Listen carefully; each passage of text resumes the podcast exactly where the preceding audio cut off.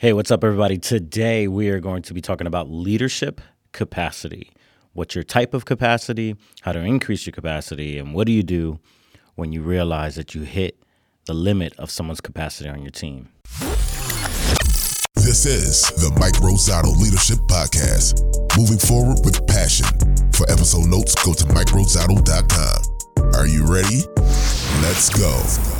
All right, so welcome to another episode of the Mike Rosado podcast. Again, my name is Mike Rosado. Sounds very redundant, doesn't it? But you heard it in the intro, and now you heard it again, just in case you don't know who I am. Um, I this is a concept that um, I'm just going to jump right in because I feel like it's very fresh in my head. I have been talking to other leaders as they're realizing certain things and looking to expand and looking to grow. And at the time of this recording, this is right at the tail end of 2019. So this is also the time frame where not only are my pastor friends preparing for, you know, the Christmas holiday and and getting ready for that. Um, they're also thinking about what are their goals for 2020. In fact, uh, I just went away with a buddy of mine named Noah Kay of Integer Network, and uh, we went away for the, just a two day retreat just to talk about what are some smart goals for 2020 and um, and so with understanding certain things, I started realizing that some goals need to consider capacity. Uh, and what do I mean by that? So uh, I, I want to make sure we're working off the same glossary here. So when I ask you like what's your type of capacity, in other words, what are you specifically called to do? Here at Fervent Church, we say something. Uh, we have this phrase: we say, "Where does the bunny hop?" When we're assessing a leader, uh, whether it be a department head or you know some kind of rock star volunteer that we have. Um, where does the bunny hop? In other words, like if the bunny had to, the, does, can the bunny climb? Can the bunny swim? Um, if it had to, probably, yeah. If it was do or die, yeah, I bet you could probably do that. However, um, we want to make sure you put the bunny where it hops, where it flourishes, where it's most fruitful. Um, and so the, same thing with people. We want to make sure that we're in a place. We put them in a place where they're living in their purpose and they're also passionate about it. Because um, we believe that when you put people where they hop, um, they're least likely to burn out. Um, now, I say least likely because I know that some people are like, ah, you could still burn out. Absolutely. But you're least likely to burn out. You're most likely to keep on going and, you know, keep on fighting the good fight if you are in the place you're supposed to be. So, um, in order to do that, uh, we have to be honest. Um, sometimes this requires, if you're a pastor listening to this, courage and care, which I'm going to get to in a little bit later, but courage and care, because here's why. Sometimes we allow people to live in the fantasies of their weaknesses rather than the reality of their strengths. Let me say that again. Sometimes we tend to let people live in the fantasies of their weaknesses rather than the reality of their strengths. And we do that because we care about people and we want to hurt people's feelings and we want to be liked. Um, but we have someone who's not the quite, you know, not the most talented individual on a worship team, or not the most personable person on a ushers and greeters team. Um, but but rather than ruffling feathers and rocking the boat, we let people live in the fantasy of their weaknesses. This is where they feel comfortable. This is where um, they they want to be good, but they're really not good at it. Um, rather than pointing them to and coaching them in the reality of their strengths. And again, this is something that requires courage. Because how many of us have wasted years of fruitfulness trying to quote unquote make something happen?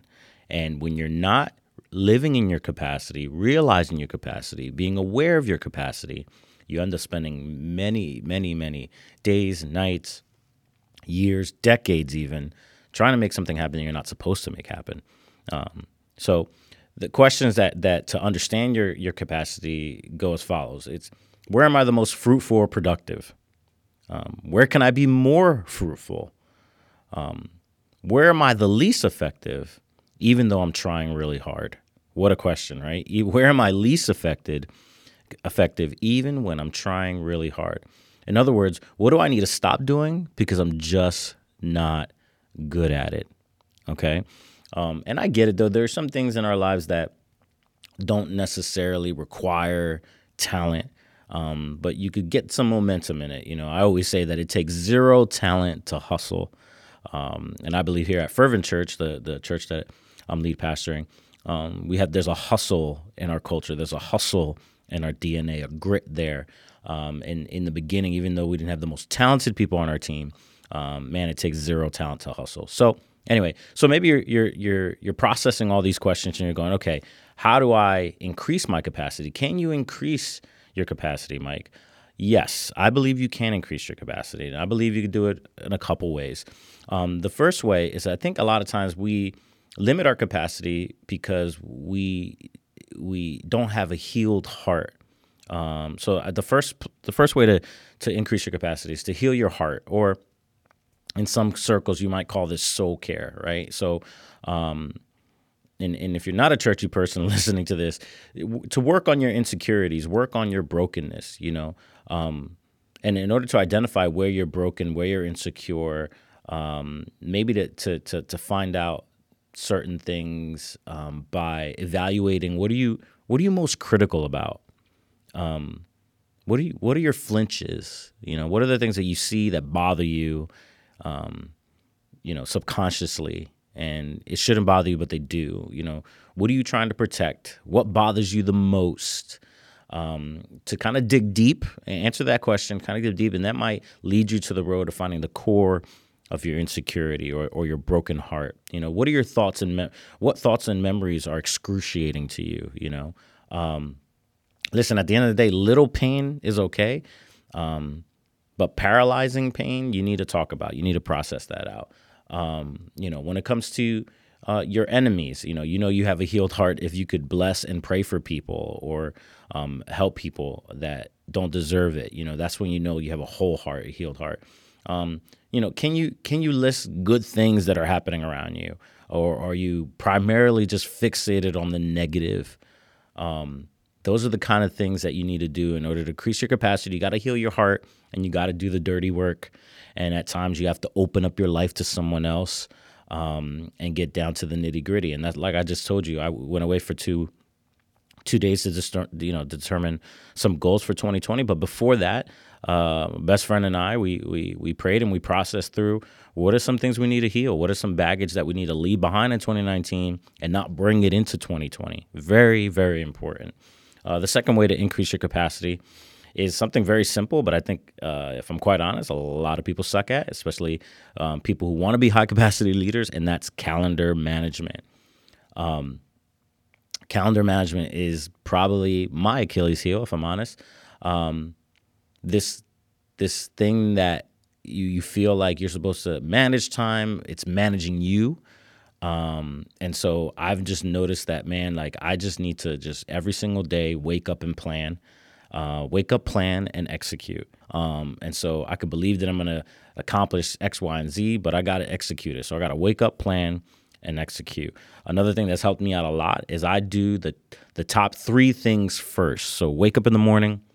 What are all the priorities? Write it all down. I, I kind of I call this thing called a brain dump. I just brain dump everything, and then I just kill the top three things. I make sure that those top three things are gonna get done. I put the most important three things on the top of my list, and I just get them done right now. If I don't get to number four, five, and six, it's not to be the end of the world.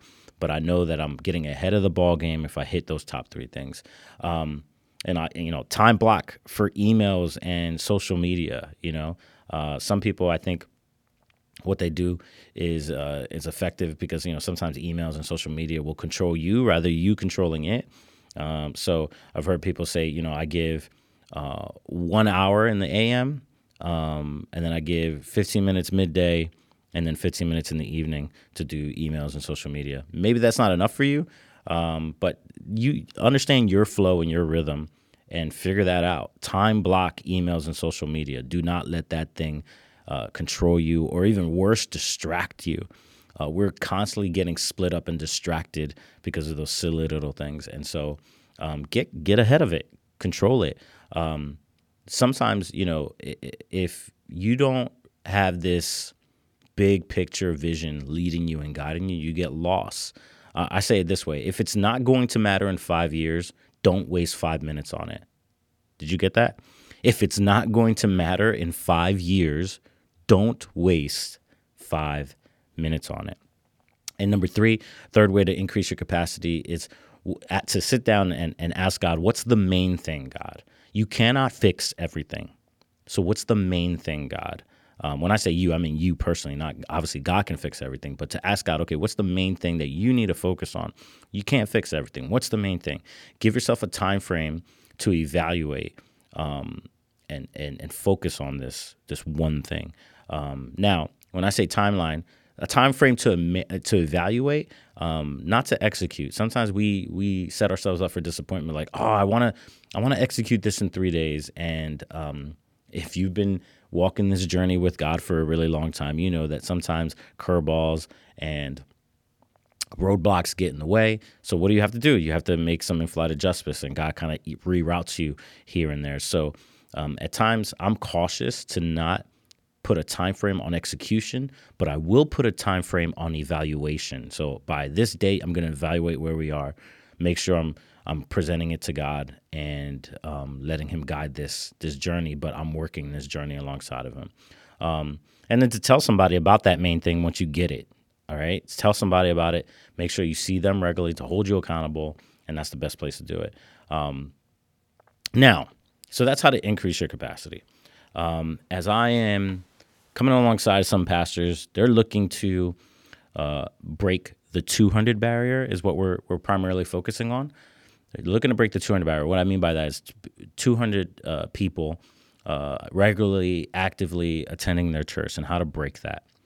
And so some of these guys are coming from the paradigm of church planting. So you're starting the church from scratch. Um, and when you start the church from scratch, it's all hands on deck, right? Everyone does everything we get the job done. But as you continue to grow, as your team grows, you're going to start realizing that there are certain individuals, and this is harsh, but hear me here. There are certain individuals that have the capacity to start things, but do not have the capacity to grow things. And you can try to help them increase the capacity, but at the end of the day, um, you're realizing that they're just not going to go beyond this this level. All right, they were great at leading a group of 20 or 30, um, but you start seeing the cracks in their capacity when you hit 100. And not only that, you want to break the 200 or the 500. As a leader, if you're the number one guy, if you're sitting in that number one chair, you have to study your team and be aware what is their capacity. And that is a hard thing to do. So you have to understand that in order to coach people in the right direction within their capacity, you have to make sure that your head, your heart, and your guts are all proportionate to one another. All right, they're proportional. So what do I mean by that? all right. At times, if you're a pastor, if you're, you know, if your leaning is like you're more shepherd than anything else, man, you have a big heart and you care for people. And so your heart has the tendency to be bigger than your head. You know darn well this person can't sing for crap and they have to get off that stage because at the end of the day, um, I know it's not a performance, but it is really distracting to worship on a Sunday. I'm just using this as a hypothetical situation, even though there are probably a few people listening to this right now that could empathize with this. So they're on stage. They need to be removed, but you don't want to break their heart. They've been on the worship team since the very beginning. They were carrying bags and boxes in, load in and load out. They are faithful, they are loyal, they're just solid people, and you do not want to hurt their feelings. And this is where your heart is bigger than your head. And so, what do you do with this, right? Because your head's telling you, man, you have to pull the trigger on this. You have to put them somewhere else, you know, and make them in charge of something else or put them in the right lane, put them in a place that matches their capacity.